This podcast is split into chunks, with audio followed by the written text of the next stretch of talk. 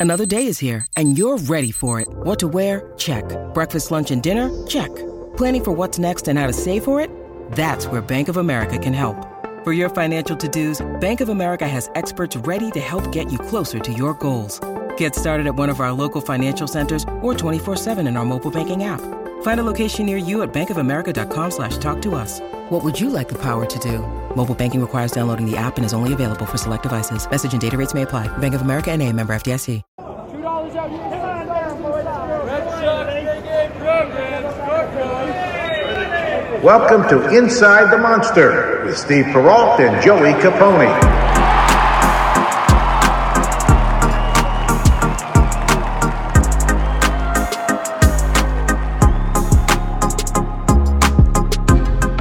Welcome to episode 49 of the official Red Sox podcast, Inside the Monster, presented by Audacy with myself, Steve Perrault, and Joey Capone. The Red Sox have won their third series in a row, but a sweep really would have been nice. How you doing, Joey? Doing all right, dude. Yeah, they ran back the old ITM special. Win the hmm. first two, lose on record day, so we come in a little more bummed than we should be after a series win. But I think this one's justified because I think it was reasonable to hope for a sweep out of this one, especially after the first two games. It's justified, but at the same time, and you know, we'll jump right into this here. Hearing the Eovaldi news sucked. Uh, that was that was pretty brutal, and I guess it came out last night. I didn't see it until today that he had neck and shoulder soreness, but missing Eovaldi for a game three where you have a chance. I don't care who it is. I don't care who you're playing. You have a chance to finish off a sweep and get some real momentum going into this Orioles series, which is, it's crazy to say. Like in late August, get some real momentum into this big series at Camden Yards. I can't believe that's a thing, but it is. I know. That is the world we live in. Um, and I got to say, now, now keep me honest here, Joey. Keep me Always. honest if if I'm being a little critical here, but Mm-hmm. I had I saw a quote from from one nasty Nate, and he said, Mm-hmm. "I feel like I could pitch Thursday, but we're playing it safe. I'm just going to skip this turn and be ready to go Tuesday against Toronto." Now, Mm-hmm. if I was to be like a radio guy right now, right? If I was to be like Radio Steve, like I did a lot of last year, I'd go, I'd be I'd I'd be doing a whole rant, you know, flipping out, going nuts. I don't think it's worthy of that, but I gotta say, you don't have the luxury of of playing it safe. You really at this point where the Red Sox are at, if you can go, you kind of have to go. And I, I'm not gonna I'm not gonna blame Eovaldi because they they held him back. I think it was more the team than him. I think it's more them playing it safe with Nate, not the other way around. But that's all to say that when I heard it was just the oh we're just going to skip him in the rotation to get but that's the kind of stuff you do when you're up 10 games in the division. you know, that's that's the kind of stuff you do if you're the Yankees right now, if you're one of these teams that's really in a comfortable spot. Red Sox need all these games Winckowski finding out yesterday, oh, I'm starting? Okay, and and getting thrown into that. Now, he did himself no favors. He had a bad start, but I I didn't I don't know. It it, it hit me the wrong way reading that and I'm like we need all the guys you can get right now, and the fill-in starts. I just can't do it anymore. Yes, but no, because you're as much as you're in the hunt right now, you also have to plan a little bit for October. No, like if you if you throw him out there against Baltimore and he makes it worse, what good does that do? You mean Pittsburgh? Which is a real possibility. Pitts. Yeah, it was tonight, right? Yeah, it was tonight. yeah for the for the finale. Yeah, yeah. yeah. So he was supposed Yeah, to pitch yeah, instead of Winckowski. Is what I'm saying. But yeah, yeah. It was. He got pushed from Thursday to Tuesday. Right. I mean, there's the first game. at this point of the season. The way I look at it, there's risk of everybody getting hurt. They're all playing through stuff. You see Raffy playing through Mm. stuff. You see Xander playing through stuff. JD's been hurt. Uh, a lot of the guys have been hurt. Obviously, I don't have to go down the the IL road. You guys know who's out, but I don't know. I, something about and and and who am I to ever question like, oh, he should have been out there? Like it's again, we're and I thought Will Flemming put it great in the interview we had with him.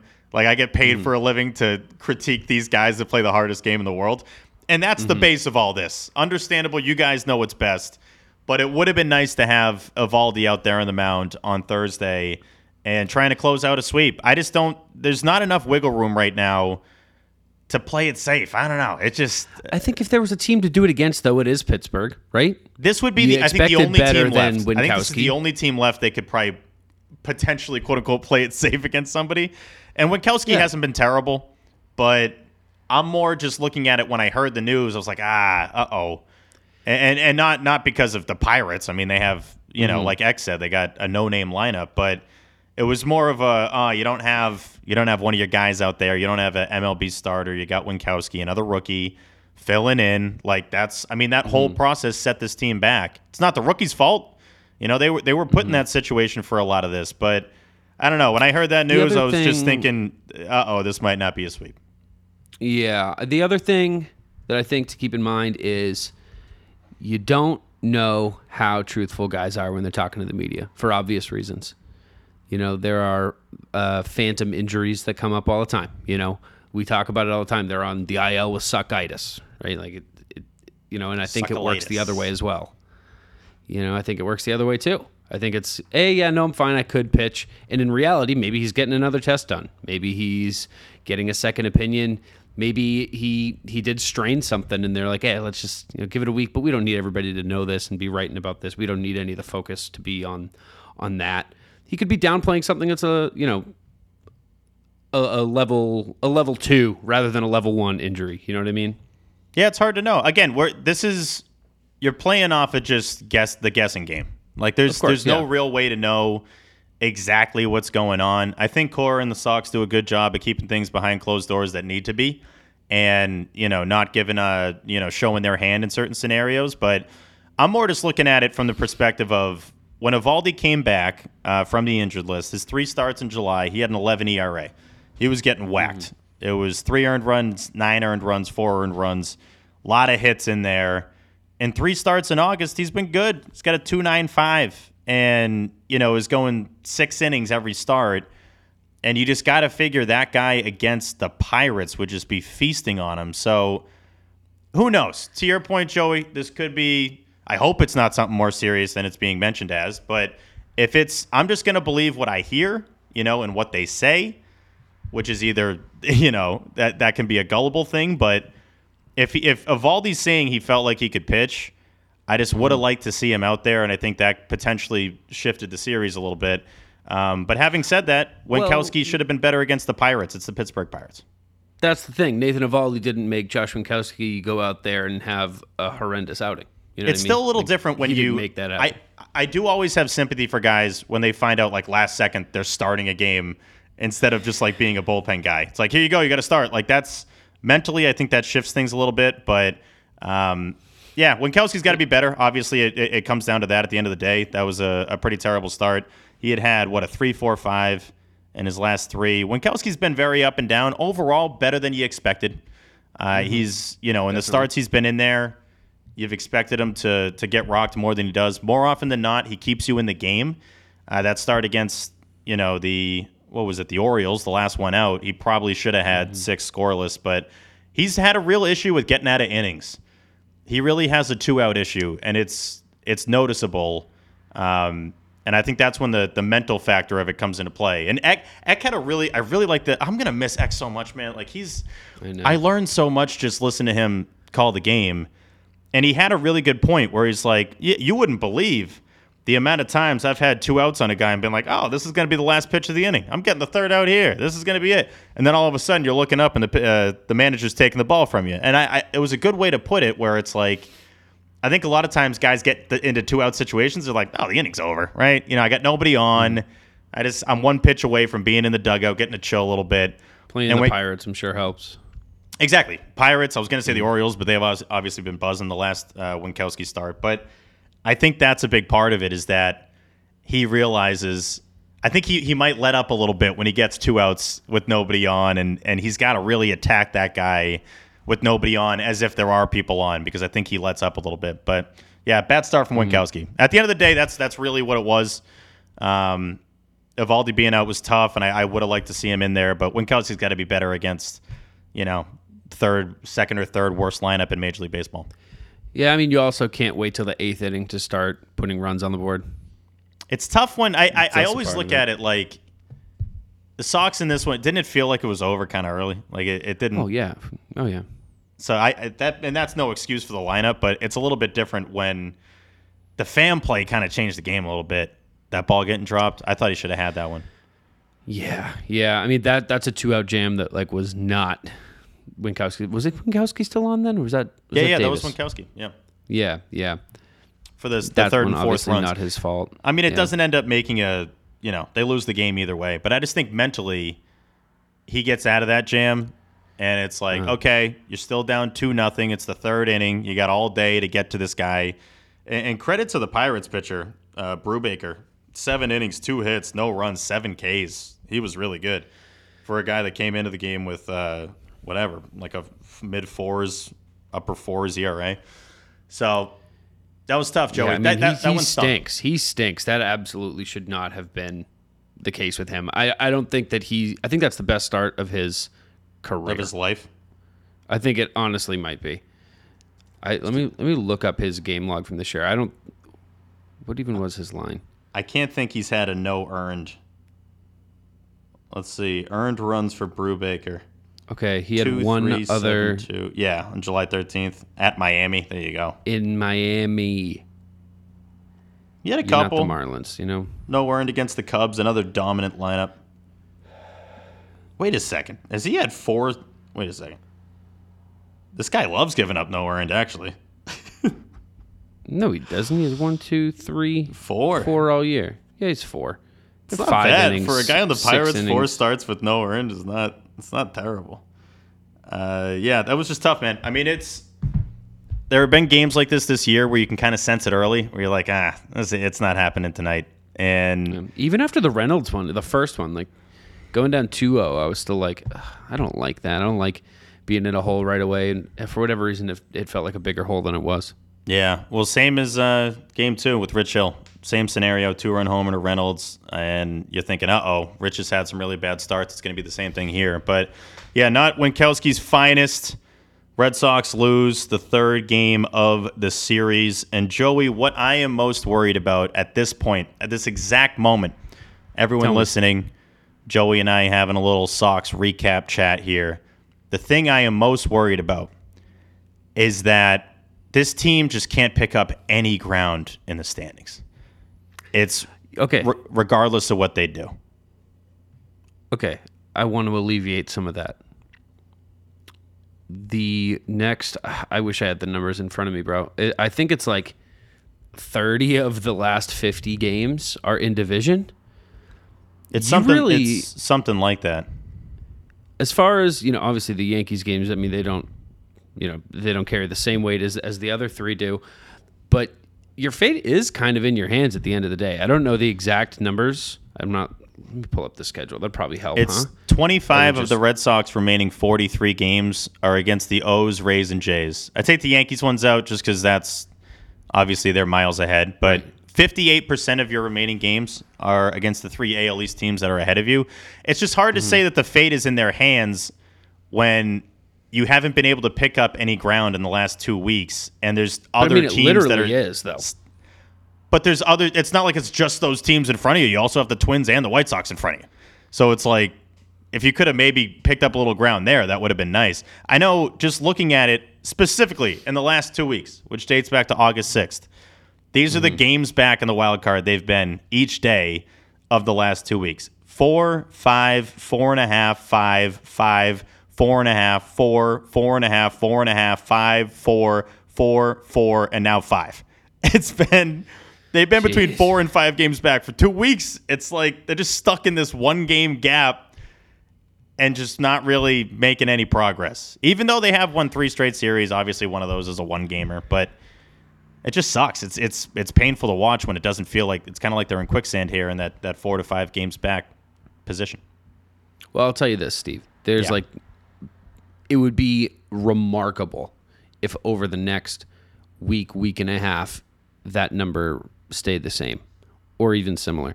When you got O's, Jays, Rays, boom, boom, boom. I think I think that number changes drastically one way or the other. I don't know. I got to see it to No? believe it. I'm at the point where I got to see it to believe it because I could just see them splitting these games and still staying in that four to five game gap. That's, I mean, in theory, yes. Like, so if you're looking at the next three series, it's the three teams in front of you. It's mm-hmm. in in the AL East. It's Orioles, Jays, and Rays. So the pessimistic Red Sox fan and I'm I'm curious where you're at right now. I'm gonna ask you a question in a second. I'm gonna try to guess what you say, Joey Capone.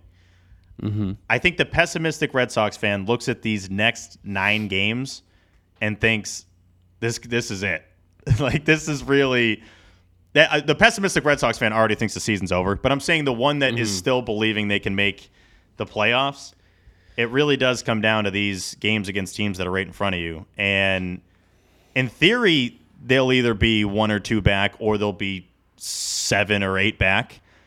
But I just, it's just been this constant. I know they cut it to two in Houston at the start of the month. You think, all right, Yep. this is they're turning around. I remember you mentioning, you know, we're kind of it's hard to think of that when we're caught up in the trade deadline, which is totally true. So it's I wasn't even thinking about two games back because it's like, is mm-hmm. JD gone? Are all these guys gone?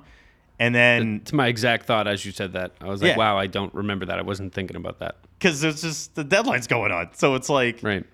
now you look at it and you think, oh God, I what I would do to take that. I know it's only a three game difference, but a three game difference is is enormous when there's four teams in front of you.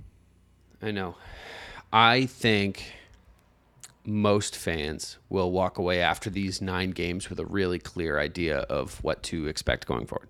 I agree. If it's if it's the same, if they somehow walk away four or five games back, I'm losing I my mind. I, I would rather they be eight Yeah. back. I'd I kidding. I would rather they be eight back than still four. so you and can five. know, so you can like actually adjust your expectations because four and a half, five is a terrible place to be because it's like just on the outside. You know, you're the last team that's like really in contention, but you gotta kind of struggle to get in. Can you believe? Do you not believe? Uh, I think, I think even if you walk away after these nine and you're still four or five, I think the feeling of uh, of optimism wanes, if you will. You know what I'm saying? I think Yeah, you 'cause then it's a gotta pick game. up something. Then it's a numbers Yeah. game. Yeah. At that you got to point, pick you up some have- ground, and then You'd have 34 or- games left. Yeah. Yeah, I think you're gonna have a really clear idea a week and a half from now. When's the last game there of this stand? It is Sunday, August 28th, Yeah, at Fenway. one Afternoon game. at Fenway. We got some That's uh, Sunday night. Where I think we're all gonna have a really clear idea of what what kind of September we're in for. Yeah, it's I don't know, man. It's just been August has been just 500ville. Like it's just been staying in that little middle territory. And obviously they've had a good week here. They've had a really good stretch. I mean, it's been what they got two, four, five, and two in their last seven. So it's you know they're playing decent ball after that Brave series, but still, you, you look around at the wild card standings, and I've started to do like the four box thing on MLB TV, like um, Uh-huh. which is pretty awesome. It's a great feature if you have the MLB package, but it's just it also drives you insane because it's kind of like red zone where you're just like oh that guy's on the other you know the other person's fantasy team and like oh no but i needed that guy to have like five points not you know six points and it, it just you don't know what you're rooting for you do but it's just it drives you nuts i don't know if i would encourage people to do the four box thing or not but You can't root for 17 things to all happen at once. You And know what I that's mean? what it- Your odds that's what it- diminish. as a Sox fan, it feels like we're rooting for 30 things to happen every night, and it's mm-hmm. just unsustainable. It, it's And then like, the worst ones are like you're going through the schedule, you know, and you're like, okay, you know, the, the White Sox are playing the Astros. Perfect. That's good for us. All right. And then you keep going and you're like, wait, Jays and Rays. That doesn't, I mean, what do I even, I don't know. I don't even know what to do There's with nothing, that. Yeah. I don't know what to do with this. What do I even do? What, what, what am I supposed to What do do I with do what you here? just handed me? I, I have uh, no idea. And then the, and Yan- tonight's like, the another, Yankees suck. another one of those. The, the Yankees are losing to the Jays right now, 9 to 2. That Yankees suck chant has never been more accurate than now. Team sucks. The team Yeah, absolutely what do you- sucks. Like uh, of all, this is worst case scenario for Sox fans is what's happening right now. It's the Yankees having a 10 game lead in the division, but they suck. So they don't beat any of the other teams in front of the Sox that you need them to beat. It's worst One case scenario. One time you need something from the Yankees, They can't do it. They still let you down. they can't do it. No, Like it's great. you can never rely on the Yankees to do anything you need them to do. That's exactly what I've learned over the years, and if not more than ever this year. It's like, guy, guys, you're just getting absolutely waxed. The Blue Jays still blow my mind. That's a team that if you showed me the two records between the Blue Jays and the Yankees, I would say that Blue Jays are the team that's 73 and 45 in terms of preseason predictions. I, Right, I just right. they they stun me. I, I'll never have the Blue Jays figured out, and they'll likely make the postseason. That's another thing, Joey. Looking at the wild card standings, I see Toronto's in that last spot. Is that game over yet? Mm-hmm. That game's about to be over. So it's they're the basically out. I'm watching it right now. DJ's about to strike out. so the Jays and Rays are both going to be 63 and 54, uh, Mm-hmm. a game behind the Seattle Mariners for the top wild card spot. But I gotta say, I've already looked at the Jays as being in. Like I, I just, I'd just be stunned if again they barely miss it. I, I that would blow my mind. But I don't know. I guess crazier things have Mm-hmm. You happened. go through the wild card picture and you're like, oh, the Rays, the Rays are are, are a playoff team. Yeah. Yeah. You look at the Jays. Oh, the Jays are a playoff team, 100. percent You see the O's and you're like, oh man, that'd be sick if the O's if the O's were in. That that'd be that'd be pretty cool for for O's fans. You see the Mariners and you're like, oh man, the Mariners they might break the streak. That that'd be pretty cool. Mariners, I could see them in. It's like every and even the White Sox. It's like, oh man, they've They got they've pieces. kind of found a stride here. Yeah. And it's like, wait a sec, wait, there's a limit here. we can't have, you know, seven wild card teams from the from the American League. Would be sick though. Would There's be a sick. specific feeling that, and this is what I get back to with the the four to five games out thing. It's also that combined with that obnoxious feeling of being the seventh of seven teams. Like you're at the I back, know. like, guy, remember us, Red Sox? It's so clear too. it's so Remember clear because those those other guys, those There's other three that are just outside the picture are like a game, two games, Half two and a half game. games, and then Ugh. we're five, and then I think the Angels are ten back. It's just so clear. There's a clear divide, and the, the Sox are like the one like middle yellow median line that's just like serving as a, a grocery store uh, divider right now. It's it's not where you want to be.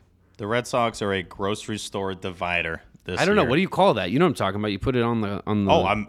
I think it was a good way to put Oh. it. I, I think it's a good way to put it. They're they're the divider between the definitely outs and the definitely in my uh, group of groceries. That's what the Red Sox are. They're dividing my groceries from my non-groceries. yeah. Pull that one out of context. I'm sure everyone will get it. yeah, that one makes sense.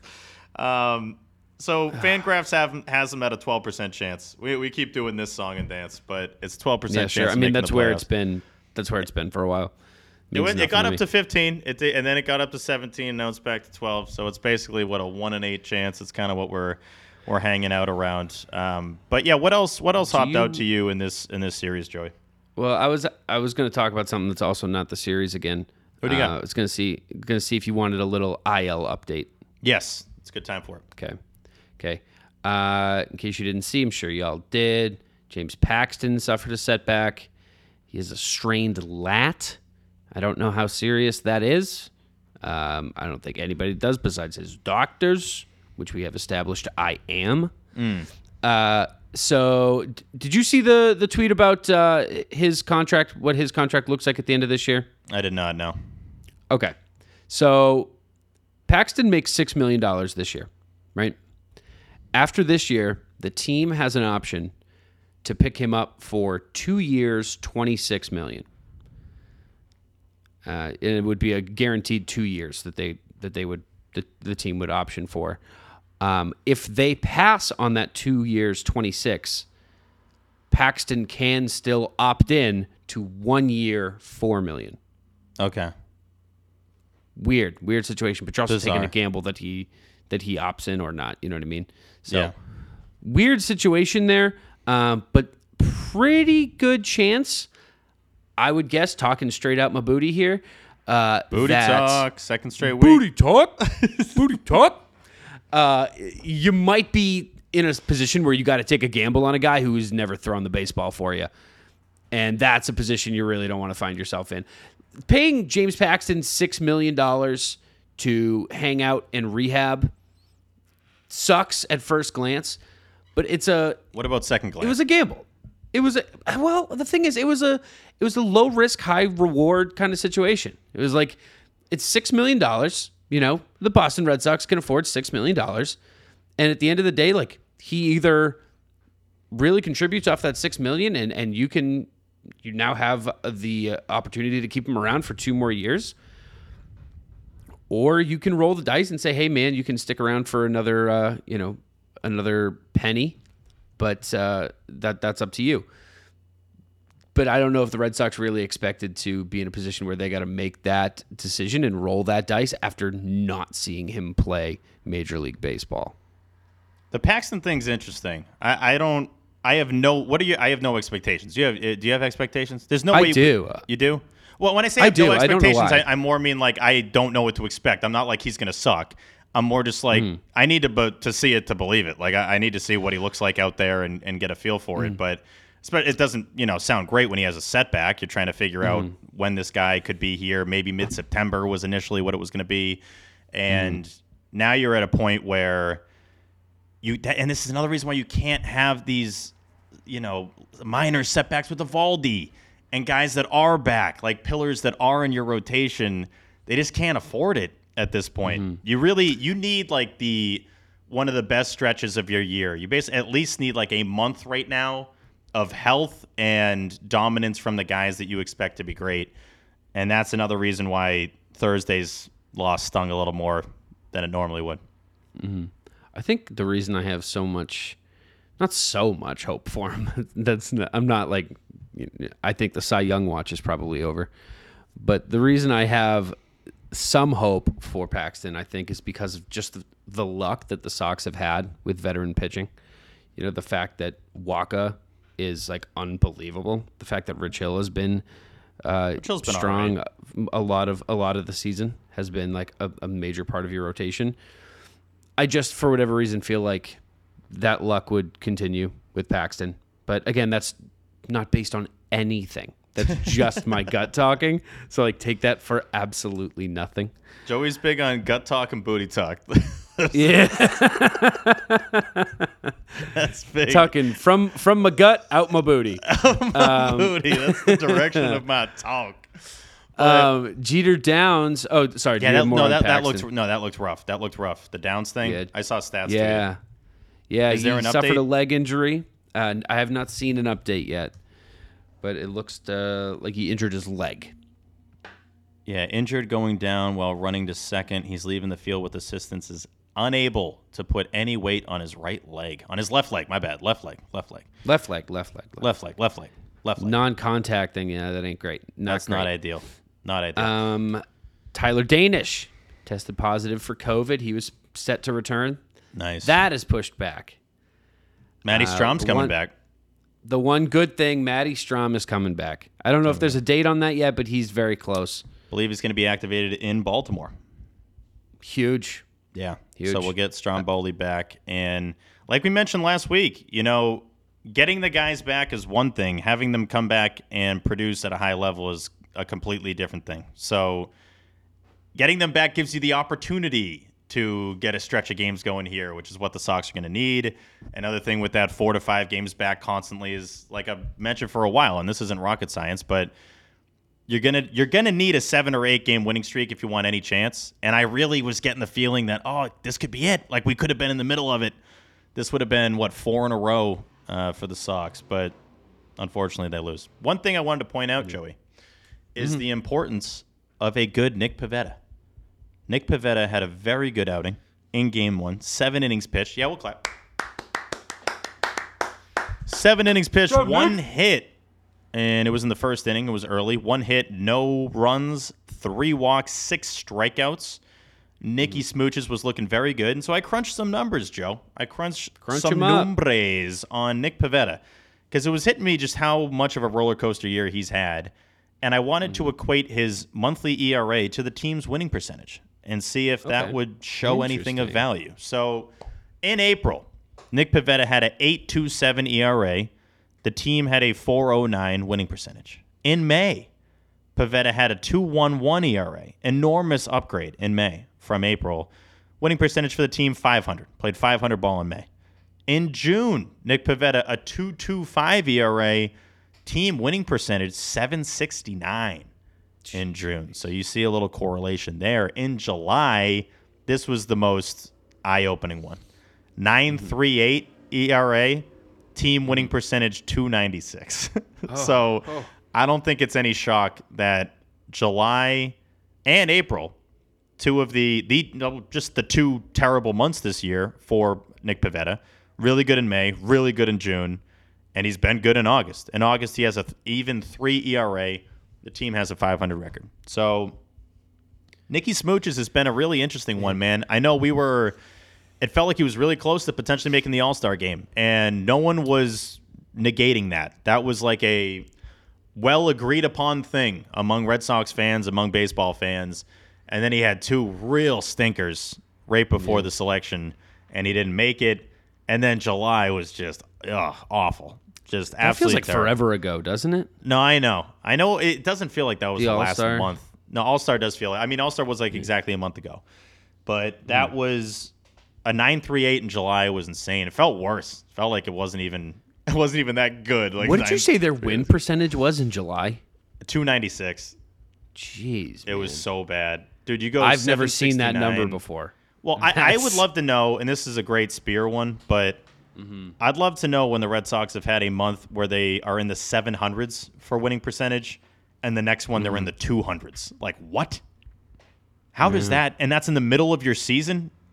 Huh? Maybe the 2011 team. I'm actually, you know what? I'm going to do That that. actually, that actually is a great, yeah, August to September. I'm going to look that up. Is this a terrible idea to look this up during the show? I don't know. What was their August like? I don't know. Yeah, no, check it out. Let's check it out. out. Check Uh, it out. Their 2011 was so so bad in September. I would assume their August was good. Joey, if you have something to to discuss, now is a great time. I'm going to crunch some numbers. Triston Casas hit. Oh, good Casas talk here, right here, now. Yeah. Here, let, let me let me try out my uh, my broadcaster voice here because Okay. Hold on to the mic. Triston Casas hit a walk off yesterday and that game. Big game for him today with some of the Sox brass in attendance. Watching him hit a leadoff double to start the game. It wasn't a leadoff double, it was an RBI double. Uh, I didn't watch it. I don't watch minor league games on TV. Do you ever do that? Do you have like any kind of minor league The, package the or minor anything? league package, no. I know Stats does. Stats definitely has Oh, a minor sure league does. package. Can guarantee that. They had a 586 winning percentage in August, the 2011 team. So I, I don't think it. What the stat I was looking for is not really going to line up. Two, What was three, September? four, five, six, seven, eight, nine, 10, 11, 12, 13, 14, 15, 16, 17, 18, 19, 20. 1, 2, 3, 4, 5, 6, 7. They went 7 and 20 in September in hmm. 2011. That is a winning percentage of 259. Oh my gosh. They had a even worse September than this team's July. That is that is really something. Moral of the story though, essentially when Nick Pivetta is going, the Sox are going. So if you're looking Hmm. for a silver lining here, Nicky Smooches is back to cruising. And I know it's the Pirates. I get it. I get it. But You know what's his next start's against the Blue Jays, so that's when it's really going to be like, all right, are you, are you dealing or are you not? Let us know, bro. I love that show. Are you dealing or are you not? Um, you know, I dude, I think of this every time we bring up Pivetta on this show. It's one of those things like I always think is like an inside joke with like our listeners and stuff, but we've never actually mentioned it on this show. And I think about it every time we talk about him. um, you were at that game with, I think you were with like your dad and Elaine, and there was that guy behind you who kept yelling, "Let's go, Piv! Oh, Get him, Piv!" It killed me. Every time I write down his name, I'm like, Piv, dude. You can't just make up a nickname on the spot. And if you are, dude, it better not be Piv. There was Piv is another one. Piv is bad. There was another one. I think when you and I were up on the old monster last week. Been there. This this guy, yeah, just a couple monster dudes. This guy, wow, what did he say? That's gonna drive me nuts. Was it another nickname? It was another nickname that no one calls somebody. Like I, I don't know, like Chrissy or I something for Christian. Arroyo. I'm like Chrissy. Like it, it was. There is some stuff that people yell that's just preposterous at games, where it's like, what, Piv, I- what Piv are you talking there. about? I love that. That's that's pretty bad. Uh, one other thing I want to talk about, Joey. yeah. I'm I'm curious of where you're at with this. Well, 1st Mm-hmm. off, I need I need to ask the question I said I was going to ask earlier. What percentage chance right now do you give the Red Sox of making the playoffs? You're asking me at a bad time. I just watched them lose to the Pirates, man. I did too. It was it was awful. yeah. Uh, I have a number in mind. I mean, with Paxton coming back, bro. Hey, Story might be coming back soon ish. Oh yeah, wait, yay. Let's That's a big one in the on IL bench. update here. Yeah. Let's let- yeah, I didn't even mention him. I didn't even mention him. I'm so fr- okay. We're not even going to talk. I'm not before my number here. I'm so frustrated with the whole Trevor Story thing. I'm I'm so frustrated about it. He wasn't supposed to go on the IL. Period. Why did it take so long for his wrist to get diagnosed? Why did it take so long for him to start swinging a bat again? It just this should not have happened. This should not have happened. We should not be watching Trevor Story sit and watch games. I'm just frustrated by the whole situation, man. So what? I'm I'm happy we get to see Christian by? Arroyo. What are you frustrated by with the story thing outside of him just being out, which was? That this wasn't supposed to happen. What do you mean? I feel like he wasn't even supposed to go on the IL. But he's It's like he- hurt. Wait, he- what am I missing? What am I missing here? I mean, the day after he got hit on the hand, we were told Trevor's not even taking a stint on the IL. Oh, you more mean of like how how we got news of this? I mean, how the situation was handled. I mean, like the fact that we were told like he's Yeah, not going it on the wasn't injured an list, issue, and then it's been a huge issue. Okay. He was swinging his bat, and then oh, we're getting a second opinion, but it's really nothing. And then that second opinion was that it's broken. Yeah. And then it's like, oh, it's going to be a couple weeks before he even starts swinging. Then he starts swinging, it still hurts. It's like, it, it, I understand it. It's not his fault. That's I'm not blaming Trevor. Okay, I was he- I was hearing that all wrong. Like, why aren't you playing? I was like, he's he's hurt. No, I'm saying about? I'm frustrated by got the whole news. situation. Yeah, yeah. this just wasn't you. supposed to. This isn't what I was told was going to happen, and now my my expectations were subverted, and I'm and I'm upset about it. It sucks. The way it all went down sucks. I mean, everything everything about it sucks. And all that to say, who knows how Trevor's Story would have played? What was that? That was like a week before the break, right? I think that was like first or second week of July. He's basically no been out. He's been out for like five weeks, I think. And if you look at the correlation of their record since then, I mean, it, it's you can make a case that that's obviously been a huge part of it. But yeah, I, I honestly forgot about. I had already forgotten about like that it wasn't supposed to be IL, and then it turned into IL, and now it's been he could miss two months. It's like that is a lot of time, but that's why you get the second opinion. It's that's a whole nother. I know you're a doctor, Joey, so you look at this differently than I do, but it is what it I, is. I tell you, I probably would have noticed his wrist was broken the first time. Yeah, yeah. That's it's- just me. That's just you. But you're a doctor again. You're a next level doctor, and that's what happens. One thing I'm a little worried mm-hmm. about mm-hmm. is I'm worried and also weirdly optimistic because of this worry, and it's Xander mm-hmm. Bogaerts. And Xander just looks a little different. He looks banged up. He looks like a guy that had that Verdugo play happen, like a guy that's gotten hit by some pitches, like a guy that's fouled some pitches off of himself, like a guy that plays literally every day for a sports season that lasts 162 games. He he looks worn down. He does not look the same. And it got me thinking, wait, is this a good thing? Is this mm. what Because he's due. is this no no no i'm thinking long term. Is this a good thing that we Oh. can just easily point to injuries as slowing xander's season down? And then if you're at the negotiating table you say wait a second here. Look at these numbers. You want what? Look at the season he just had. Where you can almost use it as leverage to bring the price tag down but also as an excuse for why that won't be his year next year, the year after, and the year after. This could be the perfect storm, Oh, Joey. You know what I'm saying? okay. You, you're saying Xander Bogaerts shouldn't get the money he's worth. I get what you're saying. I'm saying he shouldn't get whatever because you know they're going to ask for something crazy. They're going to ask for something crazy. Sox will come back with something not not crazy, and then I mm-hmm. I am very interested to see what the middle spot is. I should just let Chaim know right now. It's six years, 170. I would just do mm-hmm. that, get it done. Bada bing, bada boom. He becomes the fourth highest average annual value of any shortstop. You're raising his money. He has four and eighty left on the books for Xander if he mm-hmm. opts in but add a couple years, add 90 mil, and bang, it's done. And it's it's all my money, so I'll just pay him. That's how I'm talking about it. But no, I just it mm. hit me tonight. I was like, I wonder because you forget about it in season. I don't know if you do too, but like I forget a lot of times in season how truly, truly, truly impactful a free agent season is. Aaron Judge is a great example of like, mm-hmm. oh, second the season ends, guess what you look at all off season? His numbers. You're constantly mm-hmm. staring at the numbers because you don't have games every day and the test is over. Once the pencils are down this year, I'll be very interested of how we dissect the Xander Bogaerts season and I'm wondering if him getting nicked up is actually good if you're a Sox fan that wants him here long term. I'm just wondering. I'm just throwing that out there, Joey. I don't know. I get it. I get it. You know, it'd be easier negotiations, maybe closer to a price that the Sox are willing to pay.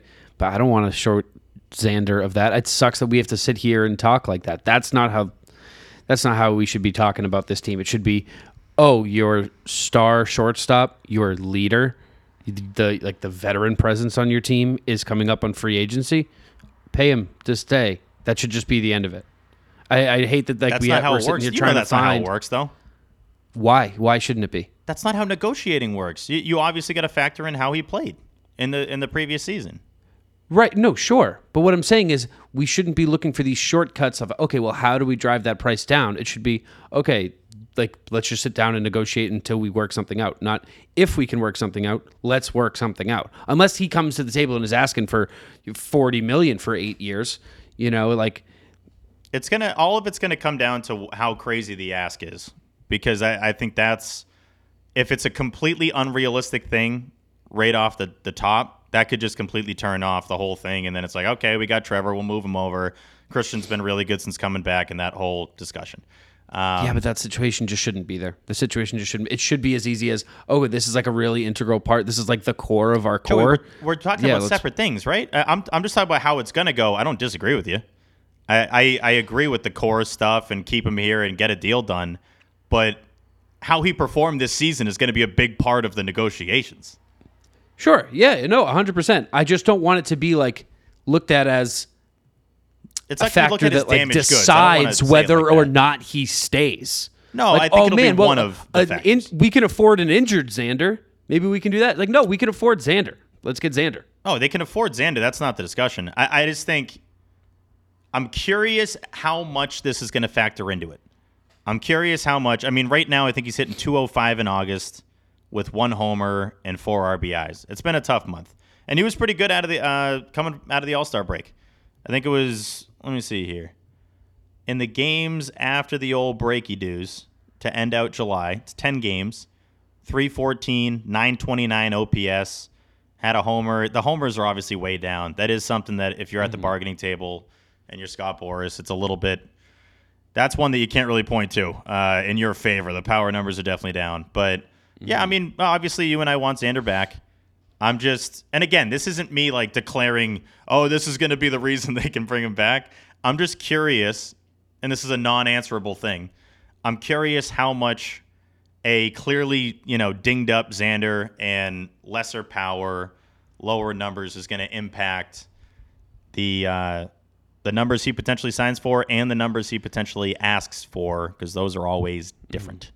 So I mean, if I'm Boras, I'm I'm flipping it and I'm saying like this That's guy why was willing he to was play like for that. you. Yeah. this guy's yeah, yeah. This guy's willing to play for you when he's injured. Like, you, you know, Boras is obviously going to lean into the hometown discount thing. I mean, that's the first chip you have. That's the top chip. He's the captain. Uh, he loves playing here. His relationship with Xander, two World Series titles, all that stuff. I mean, that's definitely going to factor in. But yeah, we'll see. We shall see. We'll obviously have many a Xander conversation, uh, especially if the Sox start falling out a little bit more. But they're in that four to five game gap, which is so fun. Last stat I had for you, Joey, and it's a fun one, is that the big indeed. three is just they're just they're just still killing us, bro. Rafael Perfect. Devers, Xander Bogaerts, and JD Martinez are hitting a combined 181 in August. It's not like it's like the first week of August. It's August 19th. And they're hitting 181 this month with a grand total of four home runs. Guess who has three of those? Pretty obvious. Uh, uh huh. and 185 plate appearances, four homers, 17 RBIs. And as you guessed at home, most of those RBIs are Rafael Devers, and 75% of those home runs are Rafael Devers. So it's just been tough. It's been tough. It's noticeable. If anything, Yeah. it's kind of stunning that they won five out of seven or have one five out of seven with the big three struggling this much. in a weird way, it makes me a little more confident in the lineup because, like, you know, going into, you know, I don't know, getting some traffic on the bases, and you're thinking, okay, like here comes six, seven, eight. You start to feel all right. You're like, wait a sec, okay, like that that part of the order has been kind of what's keeping us alive here. It's like the the confidence is getting spread around a little bit. If anything, it's it's been stolen away and put elsewhere. It's not being shared around a little bit because when when Xander and, and JD are up right now, it's like and I'm not, I don't feel bad lumping Rafi in. I understand where his numbers are. I just don't want to. You know, I, I don't want to include him in this. And I'm sure those numbers also- go down if you take him out. Yeah, but I don't think by much. I think Devers Devers definitely isn't like uh, out of, of this discussion. Like he's he's definitely a big part of it. Devers Mm-hmm. in August going into Thursday hit 164.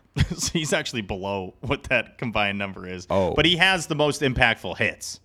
So Mm-hmm. it's a little harder to realize it with Rafi when he has that three run bomb, you know, on Sunday or whenever that was. Yeah, Sunday.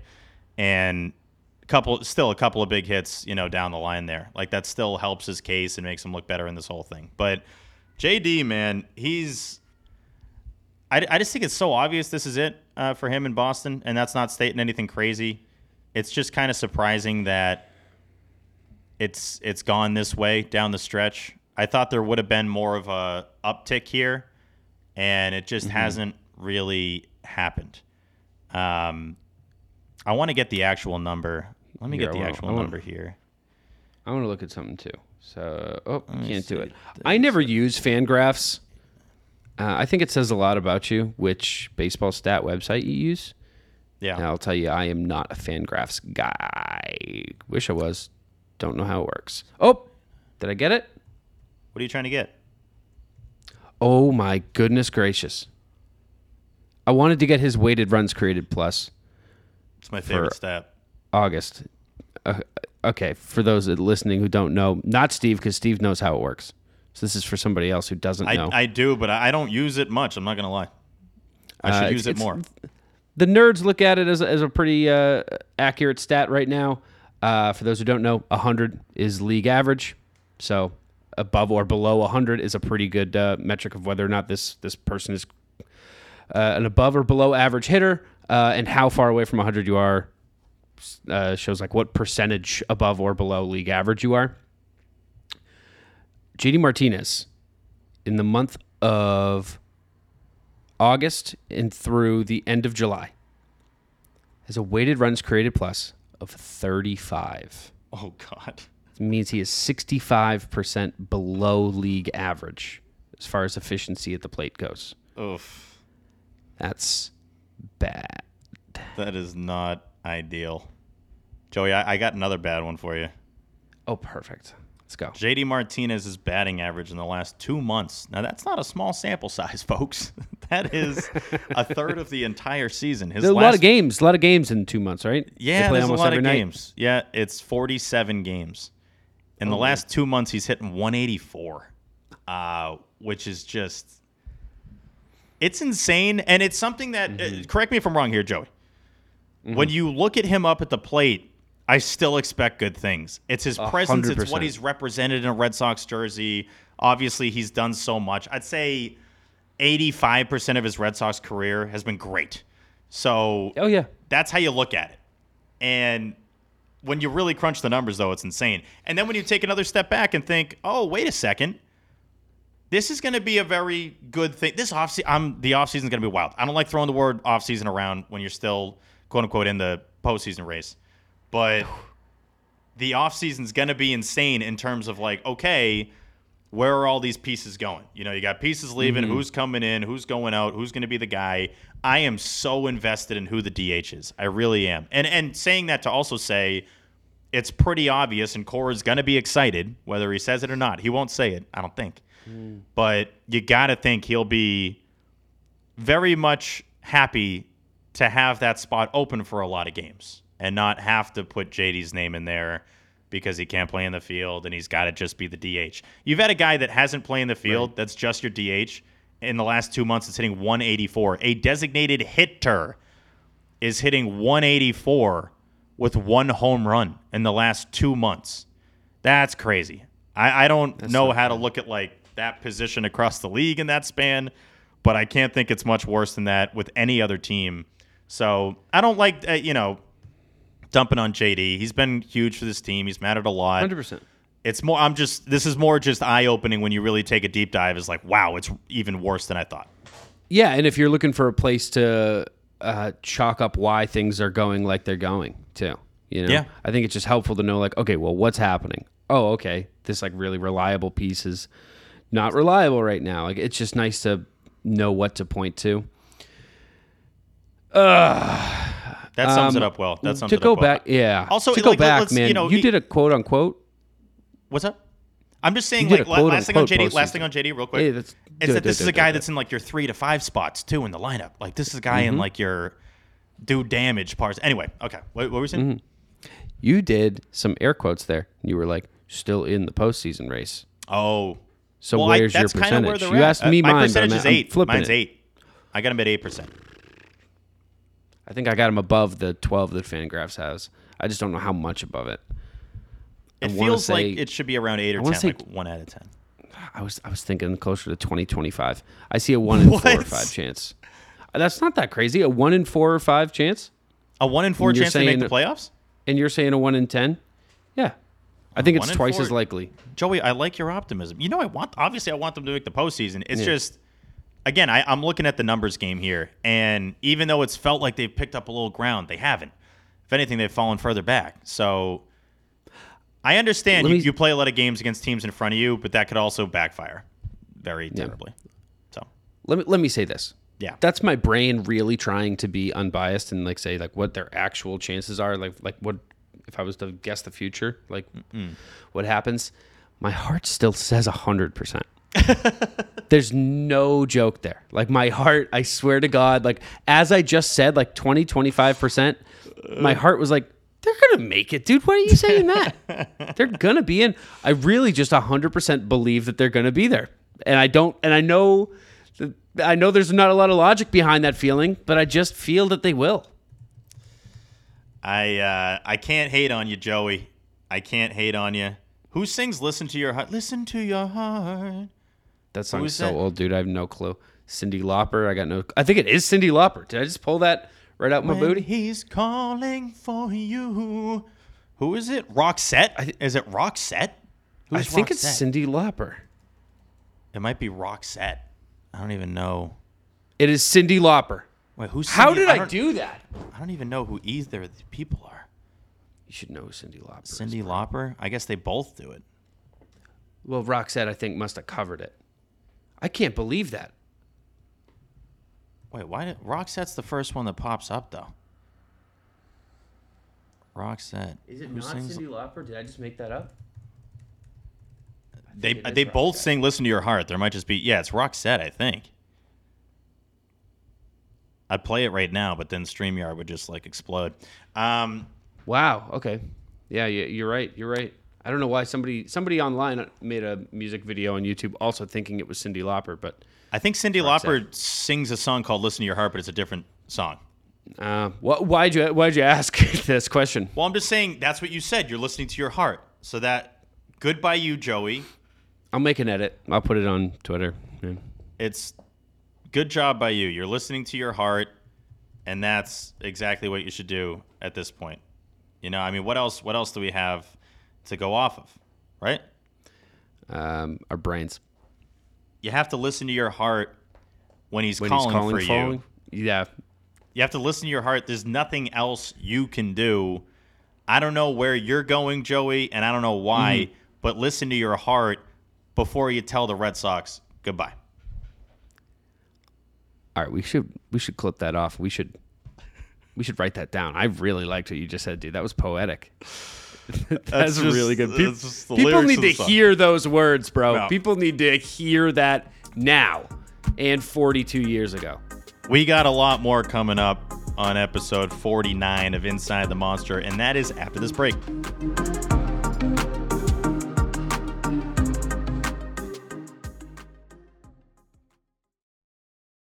Welcome back to episode 49 of Inside the Monster. Joey, I'm not even going to bring up the list.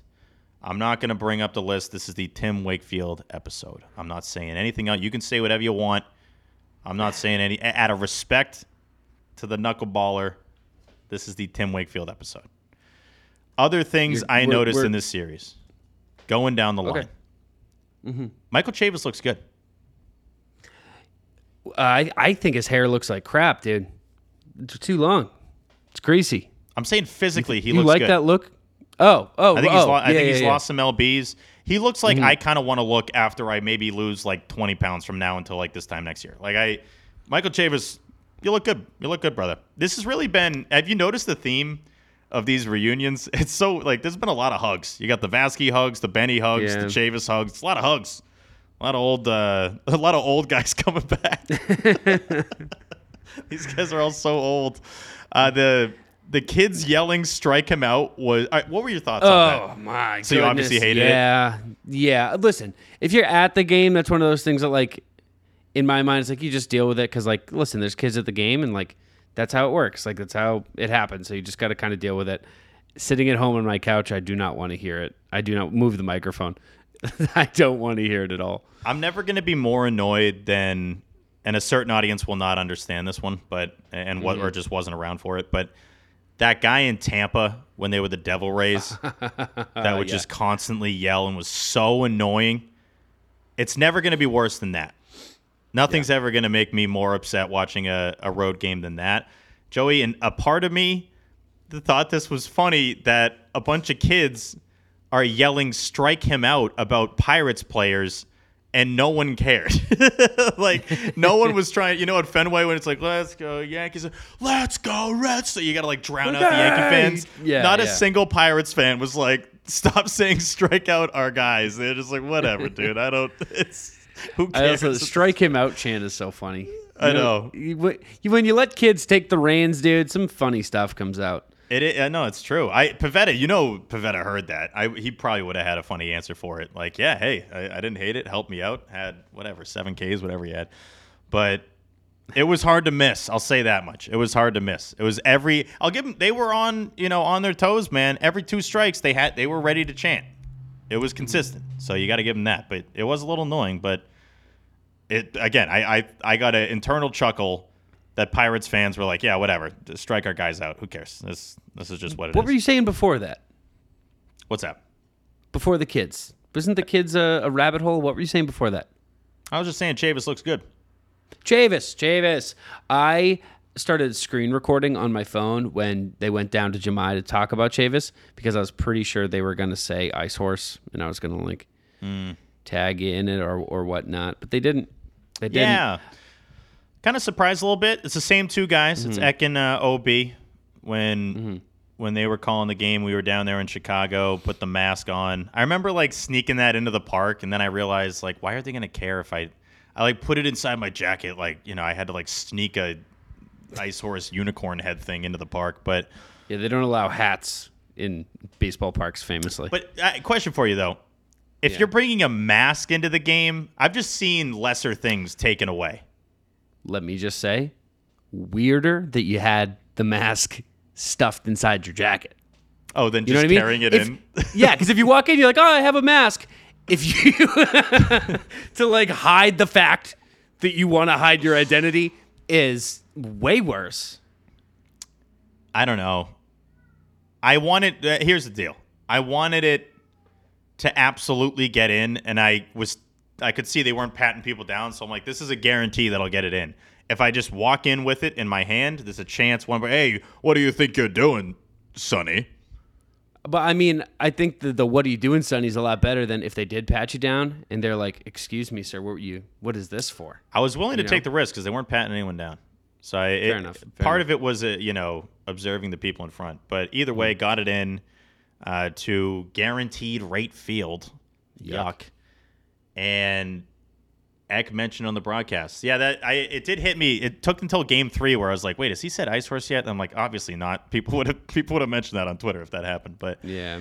um, yeah, that Chavis was and Bobby talking at first had me weirded out. I'm like, wait, like, I'm, because we never saw them know. together, you know. But it's like they must have known each other. They must have like come up through the system at a somewhat similar rate, like playing the same position together. Yeah, there's more. There's more crossover with Chavis than I even remember. Also, a guy that Mm-hmm. would be sent back, you know, to AAA and and have Right. a lot of time with those guys. So As I, as I just said that, I realized they weren't playing the same position. Bobby came up as a third baseman. I Yeah. forgot that. Yeah. yeah, but it's still. Yep. I mean, it's Yep. a lot of paths get crossed in in Pawtucket and now Worcester. But I Mm. don't think I had much much else from this series. I know Bryan Reynolds uh, saying that he couldn't give any less of a crap what Dennis Eckersley has to say. Um, I kind of, I, I don't know. I, I tweeted about it. I, I probably shouldn't have tweeted about it because Why? it. Not that I shouldn't have tweeted about it. I just, if anyone calls out Eck, I'm gonna tweet about it. It's like, hey, you shut up now. You shut your mouth, Mister.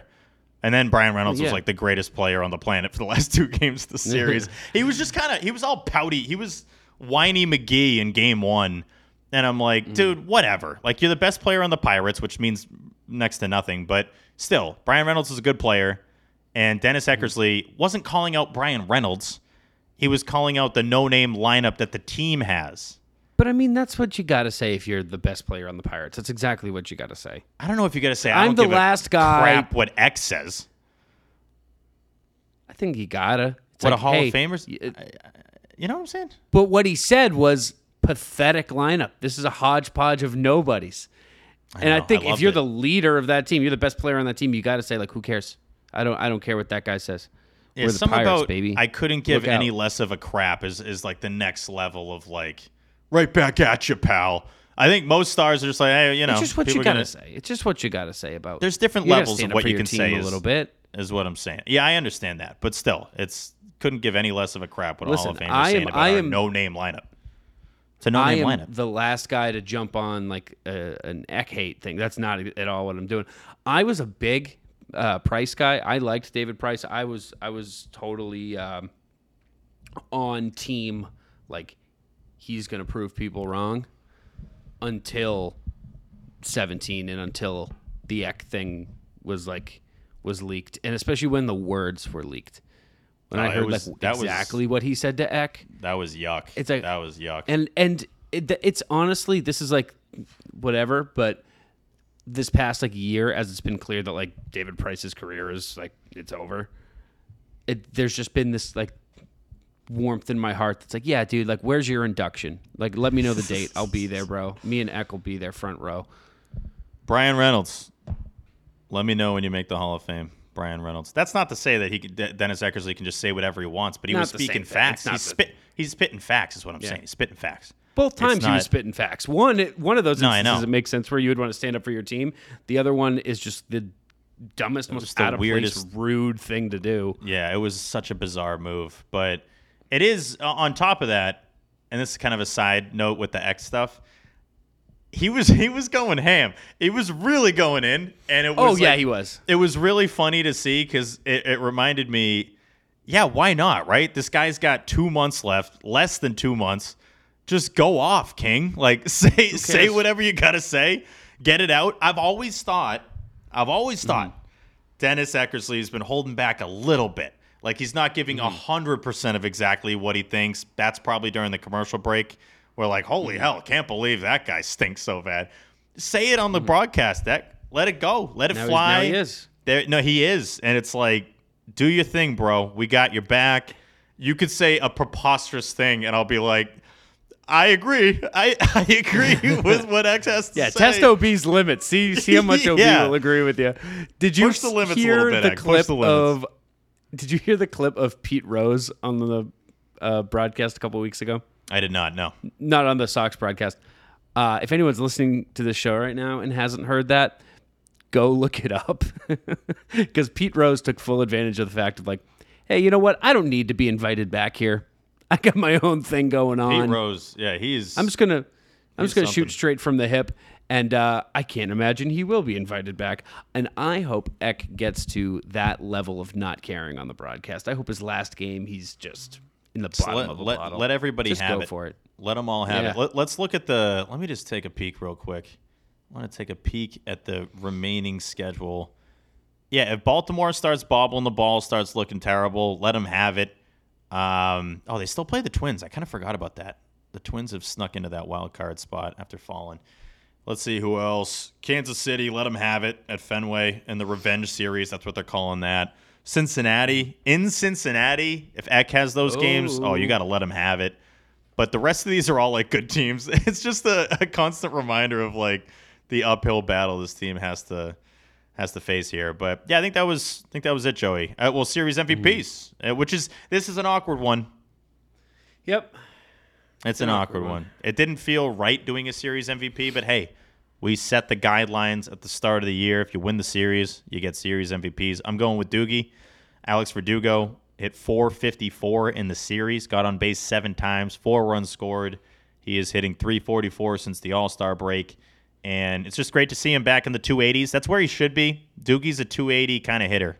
He's consistently making contact, doesn't strike out much, does a lot of the right things at the plate. Uh, it was weird seeing the strike him out, throw him out. He doesn't really run at all, so that was a little awkward. But uh, love Doogie, obviously. Alex Verdugo fan club got him with the series MVP. Joey, who you got? Go Nick Pivetta, Nice. dude. Tough to uh, tough to take a guy who only played in one game, but I'm the I'm the king of that. I like that move. I support this. Thanks, man. Yeah, I mean, just uh, if it wasn't going to be Doogie, it was it was going to have to be Pivetta.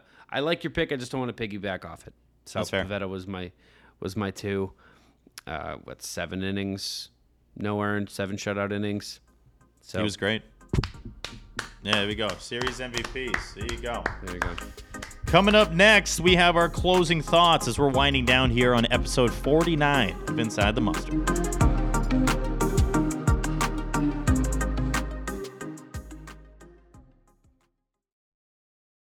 Alrighty, it is time for closing thoughts on episode 49 of Inside the Monster. Joey, what do you got? You want me to go first? Why do you have somebody dying?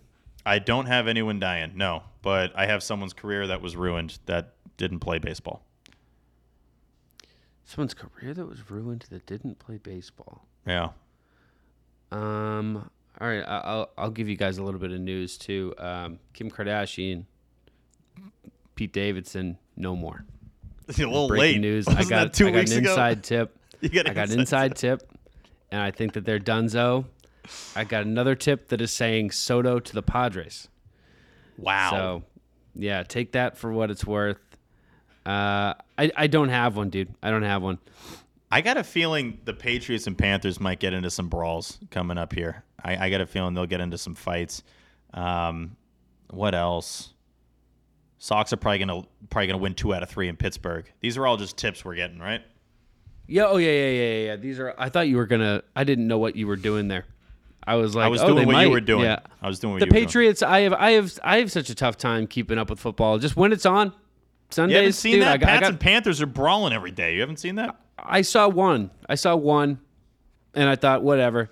Uh, I don't care about preseason football. I don't care about training either. camp. I don't care about like Bill Belichick said this funny thing, and he said it really dry and serious. Can what you did he say? Uh, like, I hate those. Every clip of Bill Belichick is like, "You'll never believe this." Is like vintage Bill, and it's him going, "Yeah, we had to figure some things out and get out there and play ball." And uh, it's just nothing. It's just That nothing. wasn't a bad bill.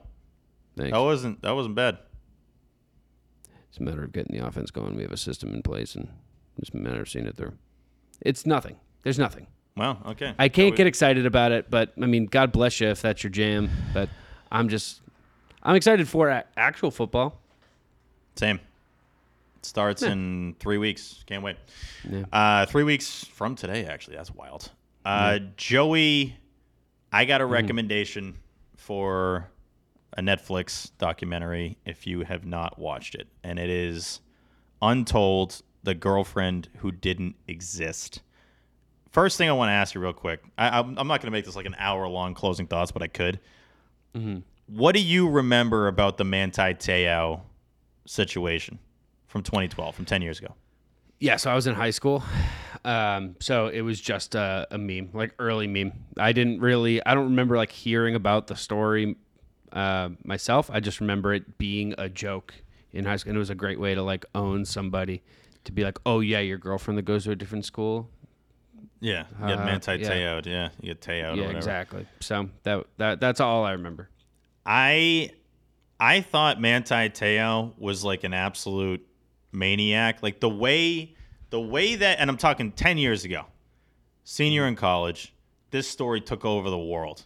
It was like eh, there were some huge sports stories back then. You had the Tiger Woods scandal, uh, the Teo thing, the Johnny Manziel season where he wins Heisman. Manziel took over the country. I think the Lance Armstrong story broke around then, where he got popped for PEDs. There was a lot of huge like off the field stuff Olympics were in London. Yeah, you had the London Olympics and Phelps was going ham. But I just I remember thinking, yo, this guy's crazy. Like he's the big man on campus at Notre Dame and he's got a fake girlfriend and and it I, I the whole time I thought he made it up and like was trying to get sympathy because he said his girlfriend died at the start of the season, coming back for his senior year at, at Notre Dame and like I don't know, it just all felt weird. And this documentary, definitely watch it. And if you don't want me to like break it down, just stop listening now. But um, it blew my mind, Joey. I have never been like more affected in terms of an opinion shifting on someone watching a documentary than this documentary about Manti Teo. He got so screwed by this guy, Ronaiah Tuiasosopo, that posed as this girl, uh, Lennay Kekua. He posed it on Facebook. He posed as who ended up being uh, Manti's girlfriend. And back then, that was like right before catfishing. I remember looking up when that show started. I think it was 2013. It was like the next year. So catfishing wasn't really a thing, and people getting duped like that wasn't really a thing. IG wasn't really like Instagram wasn't really a thing yet. You could still kind of get away with having a fake online identity. And mm-hmm. this dude took it to a ridiculous level. He was like making up he had this girl voice so he could sound like this made up person Lennay so they'd talk on the phone and he'd be in a girl voice and it was like super convincing he made up siblings and and did their voices on the phone and was texting um, Manti as them the day that Manti Teo's grandmother died like real grandmother is the day that this fake girlfriend died like My God. she he chose to have this fake girlfriend die the same day that he found out that Manti's real grandmother died, which is like This is a monster. That you're talking insane, literal monster. And you you keep watching it and you're like, "Oh my goodness, this person is just the worst." And so then you see the comparison of how it was treated in the media, where Manti was getting roasted, and it's like, wait, like people were like judging his sexuality and is he Jeez. did he make this up? Did he make up the girlfriend so that he could have more like hype around him and more attention on him? And it's like now I just I felt so bad for him. Manti's incredible. He's in the documentary. He's incredible. Mm-hmm. And this Ronaiah Tuiasosopo, who's now going through like a transition. Yeah, like be be whoever you want to be. I'm just so mm-hmm. angry and upset at the guy that they were when they were doing this mm-hmm. because completely ruined Manti's life. Completely ruined his life. And I felt bad to another level because I realized we can really get duped by how how someone reacts on social media, how a mass amount of people react on social media, how and I don't want to be your typical, but like how the media portrays something. Like he got made out to be an absolute maniac, a psycho, a weirdo, and he said when he was on the Chargers when he got drafted in the second round, he's supposed to be like a top ten pick. He falls all the way to the second round. That's a difference of millions of dollars. So this person mm-hmm. cost him millions. He said when games would start, he'd get tingling all up his body and he'd just get an anxiety attack every time because of how he was just so effed up. It just ruined his life. And it's like, it mm-hmm. made me so angry to watch this documentary because I'm like, this guy deserves so much better. Now, the only thing I'll blame him for, and I'm curious your thoughts, mm-hmm. Joey, mm-hmm. only thing I'll blame him for is actually believing and saying that someone you had never seen the face of is your actual girlfriend. That's mm-hmm. tough. That's tough because there would be times where they, they talked about it where they tried to do FaceTime and then this Ronaiah dude would be like, oh, like my camera's not working in a girl voice, which is like, you're such a psycho. Um, mm-hmm. So that part's tough. But yeah, just just so you can, I, I think I, I can Dude, always look at that and be like, you kind of deserve a little bit of blame for that. But what are your thoughts? Mm-hmm. dude. So I am I'm in the middle of a, a true crime podcast about a, a woman getting scammed uh, by uh, like a catfisher Yeah. guy. Yeah. like, like this kind of massive like I guess like a dozen plus people in on the catfishing. So like this really elaborate scheme, and the you can kind of tell the um the direction that like the the host wants you to think. You know, like eh, you know most media, especially documentaries, they want you to feel a certain way. You know, Yeah, like they're trying yeah. to steer the narrative be it a little or a lot, they're steering you a little bit. And so you can kind of tell that this person like wants you to believe like, hey, I know that like we like to judge people who get scammed, but like hear this through. And I was like, okay, yeah, and like I like this person like confessed their feelings after four years hmm. of having an online like friendship with them. And like when I heard that, I'm like, wow, okay, this does make a little bit of sense and like whatever, and like totally getting on their side until I heard that they Skyped like multiple times a week and he never turned his camera on. Yeah. And it's like, uh, oh, he just didn't want to. The second I hear that, I'm like, nope, like you lost my, you know, like no, you should have known. Uh, but all that, all that is to say, all that is to say, this is like pre-catfish we're talking here in 2012 Yeah. with, um, yeah. it's Manti, right? Man, Manti, man, Manti, Manti Teo, yeah. Okay, Manti. We're, we're talking, like you said, pre-catfish before, like we were all aware of this. You could get duped. and- and you could whatever. get duped.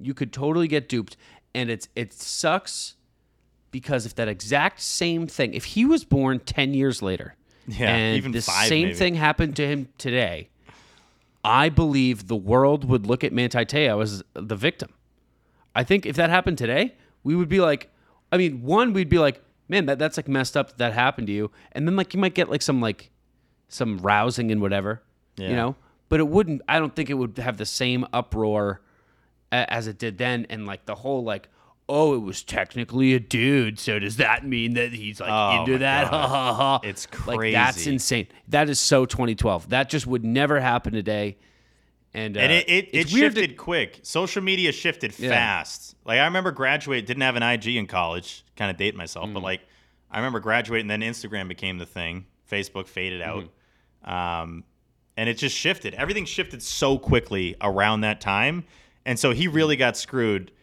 with the timing of it all. I, I, I think he deserves blame for believing someone's your girlfriend when you didn't even see their face. And it was a long distance. She was in California. She, I put that in quotes, uh, was in California, and he was at Notre Dame. But still, like it's the, multiple voices and the multiple people. Manipulation, Like, how just- could you not believe it? You know, It's aside from the. Skype camera thing. If any It's of you are out there and you have an Oh. online relationship with somebody and they don't use their camera when you FaceTime, yeah, they are not a real person. not a real person. But this one blew my mind. This Hmm. dude, Ronaiah Tuiasosopo, got Incredible pronunciation, by the way. Thank you. Got the I gotta word this right. So obviously he stole pics of like a relatively attractive girl to make the profile, right? He Mm-hmm. reached out to that girl. This girl had no idea what was going on, by the way. Had no idea. Which I Oh. was kind of stunned even after all of this that she didn't see all the buzz and her photo on and stuff, but whatever. She didn't see it. He got Like until like recently? no, no. She she found out like in it got announced right after the national championship. That's another thing. He was there's so many layers to this. He found out that this was fake a week before the national championship against Alabama. So like he found out this Ronaiah was like, "Hey, it's it's me, Lennay." This was 8 months after he thought Lennay After she died. after she died, and her fake brother, who was Ronaiah, also played the role of the fake brother, called him and called his parents, Manti's parents, to say that Lennay died on the same day that his grandmother died. It's insane. And so, seven, eight months later, a week before the national bleeping championship, this Ronaiah Tuiasosopo calls calls up Manti from the dead, the proposed, you know, alleged dead girlfriend's phone and says, like, I'm back, and tries to do this whole like thing. But what what he did, what, this Ronaiah character did, is got now stick with me because it's gonna be hard to explain. Okay, okay. Got the person that he stole the photos of to create the profile because Manti was like, "There's no way it's you." To prove it's you, like he genuinely at that point was like, "All right, I'm getting screwed with," but he's like, mm-hmm. "All right." you know, one, you know when you like you throw out like a okay, yeah, all right, prove it's you. You got to be holding up mm. like a sign that says the date and your name, and y- your left hand has to have like the I love you like symbol or whatever, or like whatever. He was throwing out mm-hmm. all these things to be like, there's no way this person's gonna send this picture back. This dude got the girl that he stole the pictures of. He convinced her to send that exact photo, saying that he was on like his deathbed or something, and this would like cheer him up. And she did it and he sent that photo to Manti, and so his this was five days before the national title game. So game. his brain is like Wait, my dead girlfriend's alive. yeah. This is all before the title game where they then lose forty-two to fourteen. Like it was just, and this Ronaiah person goes on towards the end of the doc. And Joey, I know what you mean with like you're totally right. With docs will mm-hmm. like lean you one way or the other. I genuinely think this one just laid out all the facts and interviewed both sides and let you see for yourself exactly what happened. And mm-hmm. at the end, this Ronaiah character is like, I want my story to be, you know, well, I want people to see my struggle and learn from it. No, you're a, you're just a maniac. You're no, no, no. Don't. I hate when people try to do the whole like, oh, poor me. You ruined this guy's life. it's not no poor, reason. for, For no reason. gain. Yeah. literally just for attention, and cost them millions, cost them everything.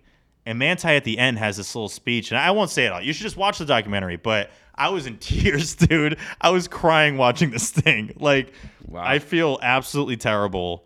And I got I'm getting a Manti jersey. I'm team Manti Teo. And now I'm just like full on a huge fan of this guy. Um, and just appreciate how much, you know, he overcame. It's craziest documentary I've ever seen. So that was a long closing thoughts, but I, I had Steve, to. I'll- yeah. I'll, I'll tell you this, bro. Hmm. Do you know where the term catfish comes from? I don't know if I do. So, when you ship cod and you put cod all together and you ship it long distances, like uh, I think like the, the the the trade, like where this term came from, is was from like Alaska to China. Like when you when you ship cod long distances and you put them all together and whatever, they uh, they they they get dormant.